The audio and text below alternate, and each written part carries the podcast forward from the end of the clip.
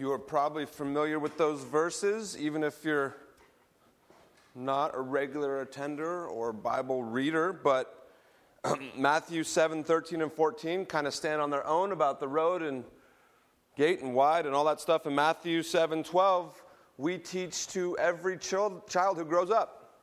So that's kind of where we're familiar with them, right? We're going to dive in. Just a couple of housekeeping items before we go. Be here for dinner uh, this Wednesday. Please bring a side dish. Protein will be provided. I'm going to put us out there, John. You ready? John Fahm and I are going to try and do our best impersonation of Gordon Ramsay with steaks and chicken. So you'll have beef and poultry. Bring a side dish and enjoy. That's uh, Wednesday here. We'll probably be inside. The weather is changing around uh, 6 p.m. Be here or be nowhere. And let me pray, and we'll dive into the scripture. Father, thank you for your word and your son. Thank you for this gathering. Thank you for those who are serving here. I do pray for the sister in the back who is going through a trial. Bless her, be with her, and strengthen her. And I pray for all of us as we dive into your word. Remove the biases and preconceived notions I have and we have from these familiar verses. And Jesus, we pray that you would show up and teach us about your Father our Heavenly Father, and your kingdom. In Jesus' name, amen. So we've been in the Sermon on the Mount for six months. Everyone go, get done with it. but it's been a while, right? It's been a long time. Hopefully, we've been learning, and today is one of the culmination days in Jesus' teaching. You just heard the verses that we'll be studying. But if you remember all the way back, or remember all the way back in Matthew 5 17, if you guys want to go there on the slides, Matthew 5 17, this is where Jesus began to usher in what he would talk about in Matthew 7 12. So there's a big bridge, and the first brick is Matthew 5 17. Jesus says this after he gives the Beatitudes, after he talks about salt and light, after he talks about a bit of persecution that might come if you live a certain way. Then he says this because he knew there would be naysayers and skeptics and bloggers and people on Twitter. He said this Do not think that I have come to abolish the law and the prophets. I have not, but to what? Fulfill. And in them being fulfilled, there's theological things going on. There's talk about the cross and God dealing with sin once and for all going on as fulfillment. But what Jesus says here is, I have fulfilled the law and the prophets not by lowering their standards, but by what? Upping the ante. Ooh, what are you talking about? I heard weird things about the Old Testament and what they used to do to each other and what God desired and all that.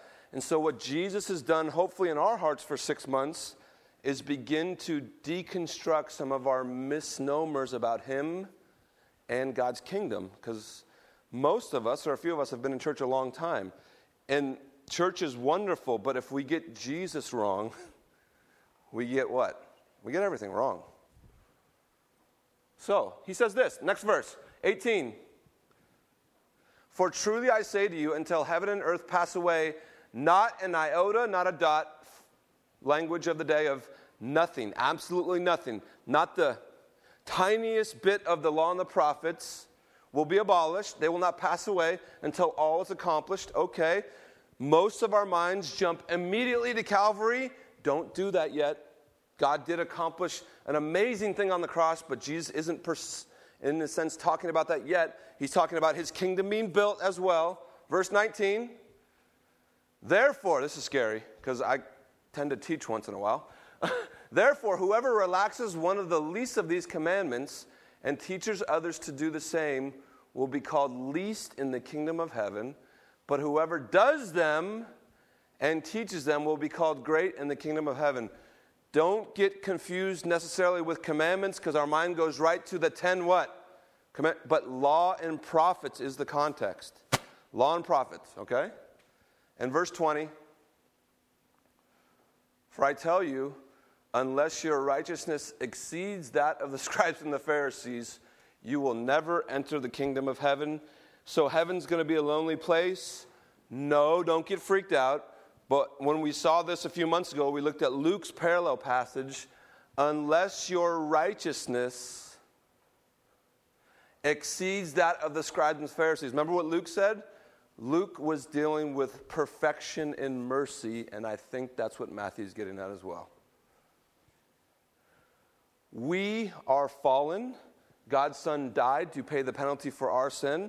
And then, upon receiving that, the gospel, walking in the way of Jesus, there are no more excuses with the Holy Spirit. We learned about that last week. We are called to be pretty perfect in our mercy and compassion. Amen? Because you can now. All of us know what it's like to feel marginalized. All of us know what it's like to feel judged. All of us know what it's like to feel pain. And now, on this side of the cross, we have the great gift of the Holy Spirit Himself to go, I'm going to enter in and offer mercy. And I'm going to do so to obey my Savior Jesus and be part of the family's business. Who's part of the family? Dad. I want to be a part of his business. And I want to inject mercy. And I'm seeking perfection in mercy and grace, not spiritual perfection. Who of you can pray perfectly? Good. Neither can I. who are you can worship perfectly in song? If you sit up here, you know I can't. My voice is not good. Who, are you can, who of you can preach a perfect sermon? I know I can't. But in the gospel, God, my heavenly Father, who has forgiven me, has asked me to enter into this race of perfection in my mercy and grace. And it's attainable is the scary part. It's scary for me because I don't do it enough. So here we go. That is what was started in Matthew 5. Jesus is going to bring it to a close today in Matthew 7. and we'll talk about a few other things as we finish up the Sermon on the Mount in a few weeks. Think way back to the Old Testament. A lot of, a lot of interesting stuff in the Old Testament, right? A lot of crazy stuff went on. Ultimately, in God choosing a people for himself, was to make his name known to the nations so his people, the nation of Israel, and others who would come, would worship God correctly, because there's a way to worship Him correctly and not, and then treat each other justly. That's the whole Old Testament. Now, there's lots of turns and twists. It's a big movie, but that is the goal in, when God, in which God gave the law. That's what He wanted. Ten Commandments talked a lot about him and treating other people. He would add more because people weren't d- doing the right thing, we'll say it that way. God's a good parent. How many of you have kids? If you have two rules and they break both, what happens? Now there's four rules. And if they break four, what happens? Usually now there's 50 in America. Now there's eight rules, right? And so on. But we call the Old Testament or the Old Covenant the law and the prophets because God in grace when his people were off track, would send prophets, sometimes wearing funny clothes and hanging out in the wilderness and doing different things. And their main message would be return to your father and be about his business. Worship him and treat each other lovingly and justly. Isn't that the history of humanity right there? Our history as humans is we can debate about who we worship and why, but we haven't treated, treated each other very well over 10,000 years, we'll say, or more, right? So that's a problem. And people, me being one of them, are always having an issue, usually worshiping God and then treating each other the way God wishes his people to be treated. We'll say it that way. Just so you don't take my word for it, because I should back it up with some scripture. Folks in the back, we're going to go to Isaiah chapter 1. Isaiah is a beautiful book. It's uh, split kind of in the middle, in some ways, kind of like the New Testament and the Old Testament. It's, it depends on numbers and whatnot. There weren't numbers in the Old Testament. But it talks a lot about the nation's sin and God's redemptive plan and the promised son, Jesus. So, right out of the gate, Isaiah starts to write to the nation. And he starts to. You ever got like an email, you're like, oh, I didn't see that coming, and now I'm angry because I read it. You ever get one of those? Or a letter? Or a phone call? In some ways, that's Isaiah's first chapter. I'll read a little bit, I won't read the whole thing. Isaiah 1, verse 12. Isaiah is speaking to a people, and I'll give you some context.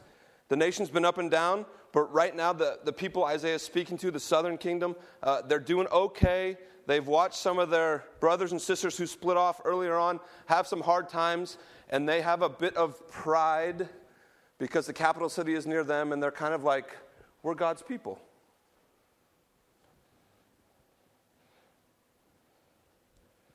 And then the prophet writes this When you come appear before me, who has required of you this trampling of my courts? That starts off rough, the first line, right? Modern day, your boss, when you come to my office, who requires you to come make a mockery of this company? You probably would be like, oh, I better start putting my resume out there. I don't know if I'm going to be working here much longer, right? But this is a shocking message, right? And we go, oh, next verse. It doesn't get much better. God says this to his people stop doing church. That's our context. Oh.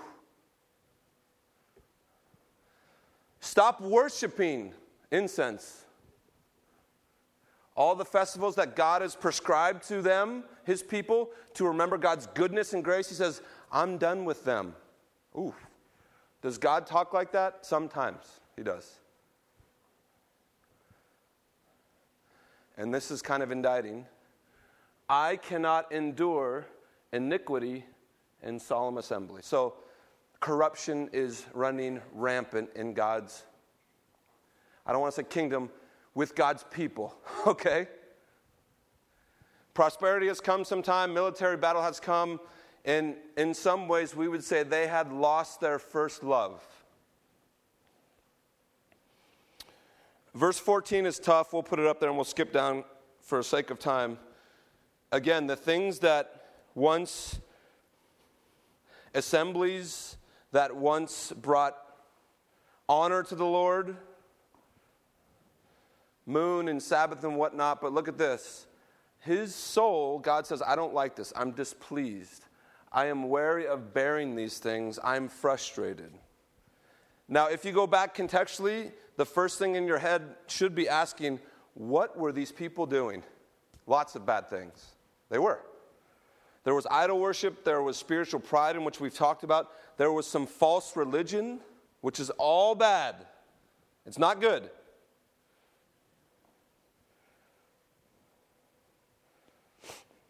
Let me just read a couple more verses. I'll just read it. Put up 15 there, guys. When you spread out your hands, I will hide my eyes from you. Even though you make many prayers, I will not listen. Your hands are full of blood or injustice, it talks about.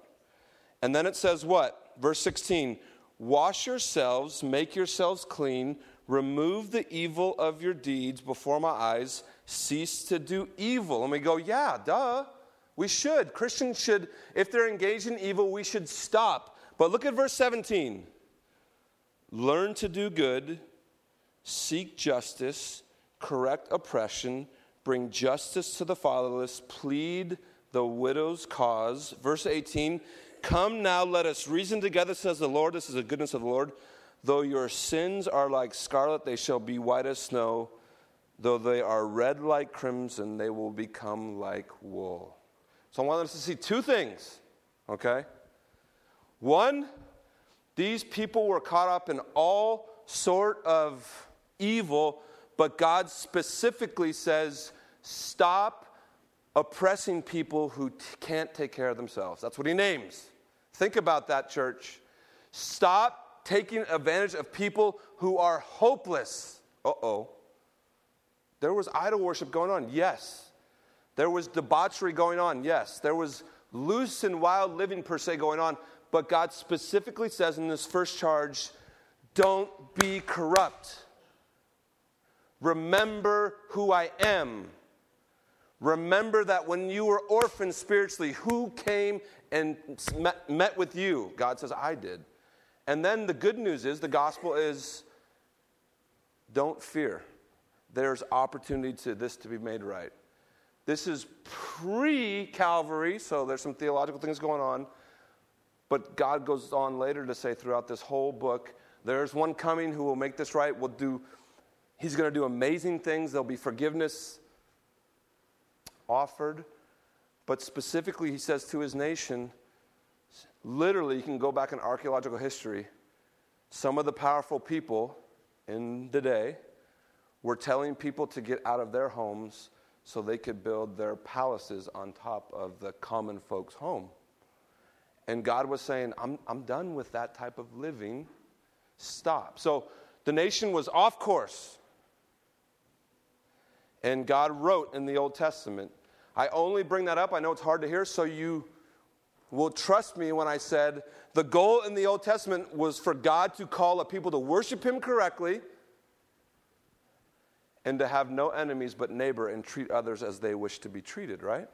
So, what about Jesus 800 years later in the Sermon on the Mount? Jesus says, I am looking for people who will try and be perfect in their mercy as they live this life. My kingdom is built upon people who have received my grace, received my mercy. In doing so, are being transformed by my spirit, who are listening to my teachings, Jesus, the big word. We interpret all the Bible through Jesus and walking in a way that goes, I'm going to try and be perfect in my mercy and grace. And so we fast forward to Matthew 7, verse 12. Put it up there, guys. Most public schools still teach this. It's called the Golden Rule, or some form of it, right? It's a little different. That's great, but it's a problem too. Because when we see it in little children's rooms, what do we as adults do automatically? Oh, that's for kids. Oh, that's cute. We should put a little like teddy bear next to it on a mural. We should put it in a Hallmark card. We should teach the kids that. Where's Pam? Pam, Pam, teach the kids that. But Jesus wanted all people to hear this, right?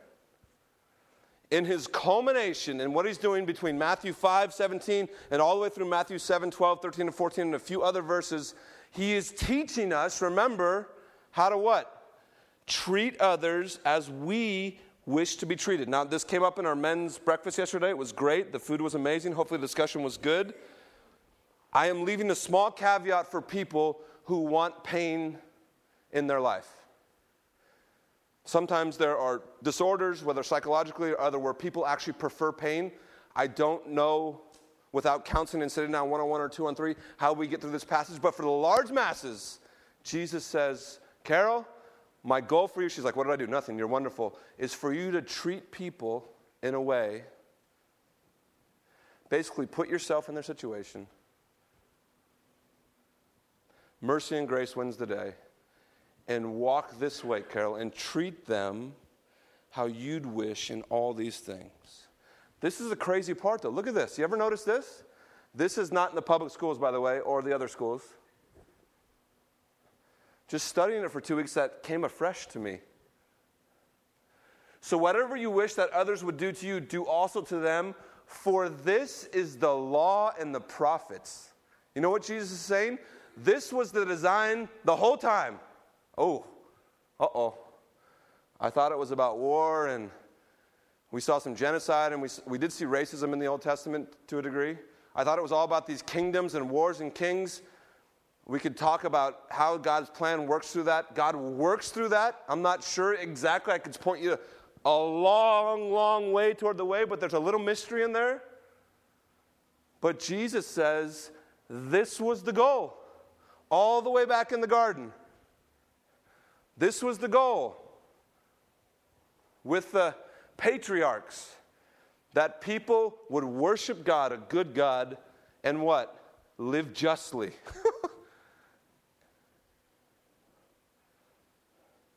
Sometimes the issue is what? We separate 13 and 14, but I'll close with that. How do I treat others as, you can go back one verse, I'm not there yet, sorry, I confused Tim. How do I do this, Pastor? The good news is if you've come to church once or twice or three or five times in the last 10 weeks, we've learned. We learned about lust. We've learned about objectifying others. Don't do it. You don't want it done to you, is what Jesus says. And we all go, What? Amen. I want to be treated with dignity and respect. I'm a human being. Ladies, you want to be treated like human beings. Amen? You should. You should say amen in church on that one. Divorce. The, the strong part of the teaching was what? Men Stop upgrading every two years. Treat women with dignity and respect. This is a lifelong commitment, and there was some enlightening there when Jesus went through that. Lying. Jesus taught us why lying is never good. How many of you want to be lied to on a day to day basis? That actually really makes Americans' bloods boil through surveys, is when we're lied to. There's usually our pride is involved, right? How could you lie to me? Well, I lie to everyone else, so you're just another person. I don't, but I'm playing the part, right? So Jesus talks about that. Anger and vengeance, we saw. Jesus talked about that. And then Jesus talked in his sermon about love for enemy. And Jesus, in God's kingdom, because of his gospel, makes this amazing proclamation in God's grace, in his forgiveness, in his cross, in his gospel. There is no more enemy, there is only neighbor. And that hits us here, right?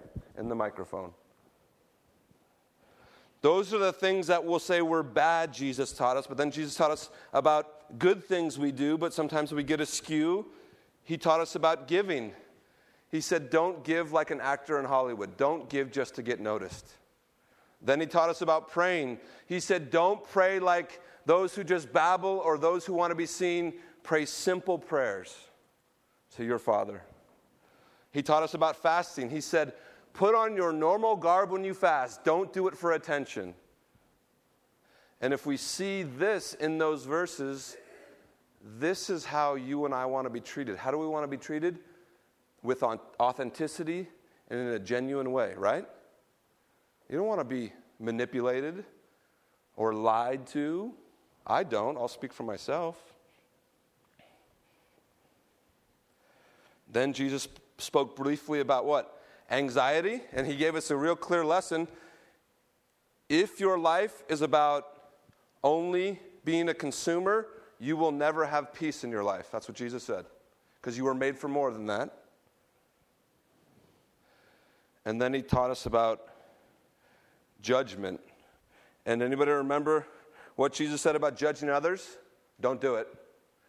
And in that rare case, you have to do so with mercy and grace. And then that's the whole sermon up to verse 12. So Jesus says again, whatever you wish that others would do to you, also do for them, for this is the law and the prophets. Now, verse 13, Timmy. Enter by the narrow gate, for the gate is wide, and the way is easy that leads to destruction, and those who enter it are many. Rarely are, in my experience looking online and being in church for 30 years, rarely are Matthew 7, 12, and 13 and 14 preaching the same sermon. Rarely. I preached this sermon for the first time in big church like 10 years ago. I didn't preach Matthew 7, 12. I preached Matthew 7 and 13 because it's an easy, it's an easy shoeing, right? Usually, next verse, Tim. Usually, Matthew 7 and 13 and 14 are preached about heaven and hell. Usually. Recall in your mind if you've heard it. I don't think that's what Jesus meant when he said this. Why?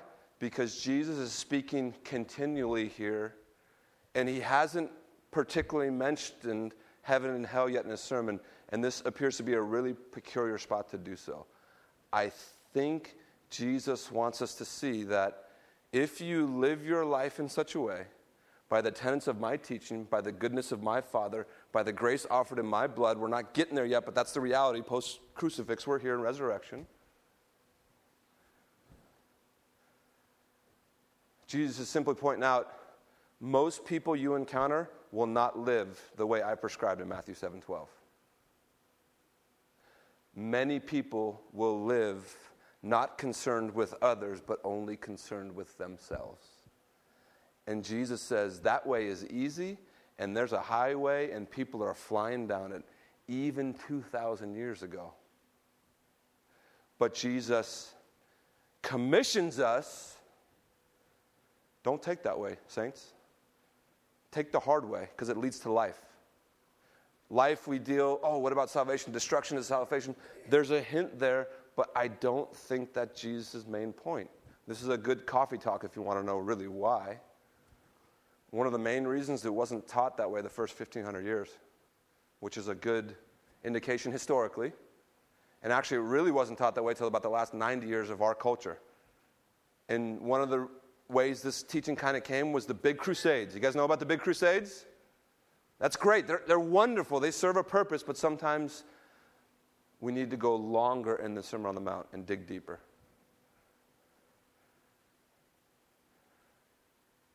If you treat others the way you wish to be treated, I know this.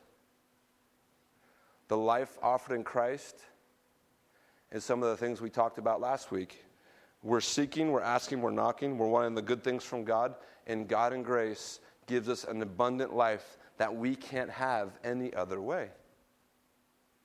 If we walk around with spiritual pride and judgmentalism and a nose to the heavens at times and a steered eye down at people, that's the broad road that most of this world walks around with, right?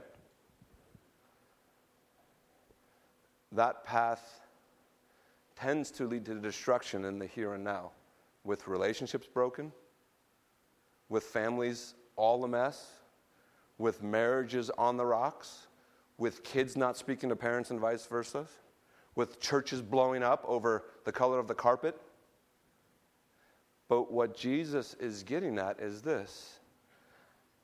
Think in your head as we close. We're going to take the Lord's Supper in a minute, a wonderful time to worship for a few more minutes and receive communion. I didn't even get to the practical piece of the sermon.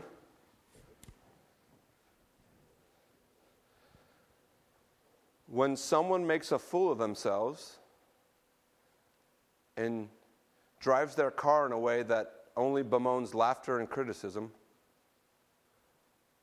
if you do that, or when you do that, how do you want to be treated? You're already embarrassed. You're already late. You're already frustrated.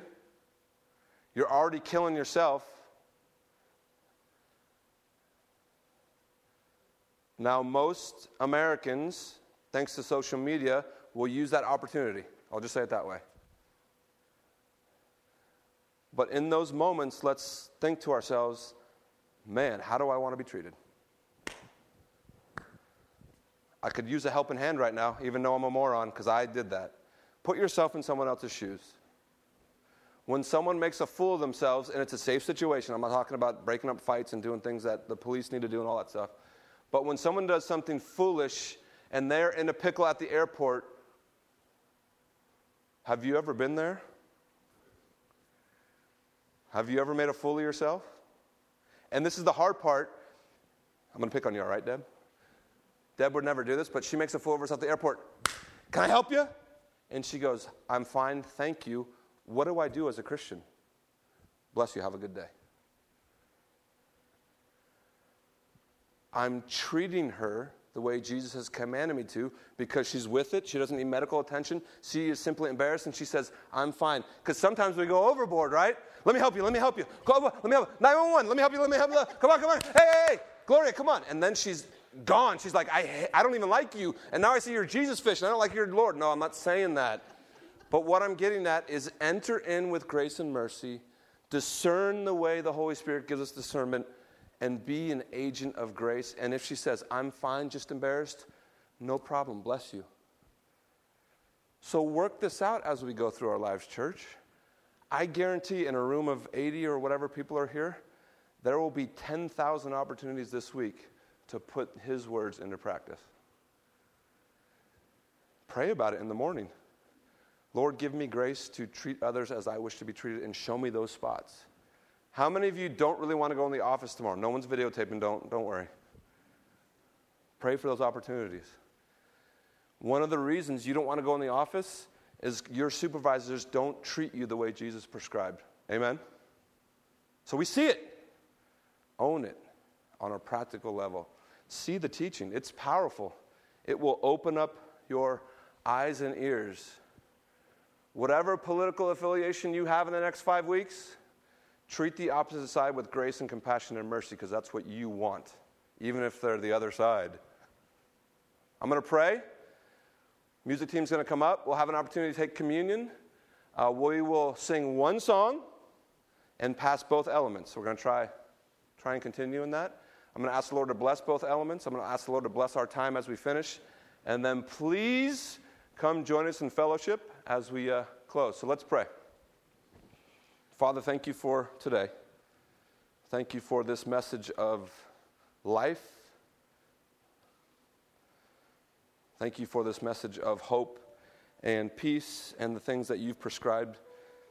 Thank you for the amazing teaching where your son has, in a sense, commanded us to treat others as we wish to be treated, ultimately with mercy and compassion and dignity and kindness. Help us do that. Father, we do thank you for Jesus. We thank you for his broken body that hung on a cross for the forgiveness of sins. We thank you for his shed blood. We thank you that he made the payment once and for all so that we could run to you, Lord, and not run from discipline or judgment, but we can run to your arms now, so we thank you for that. Bless this time as we close. Give us the mind of Christ and let us serve him this week. In Jesus' name, amen.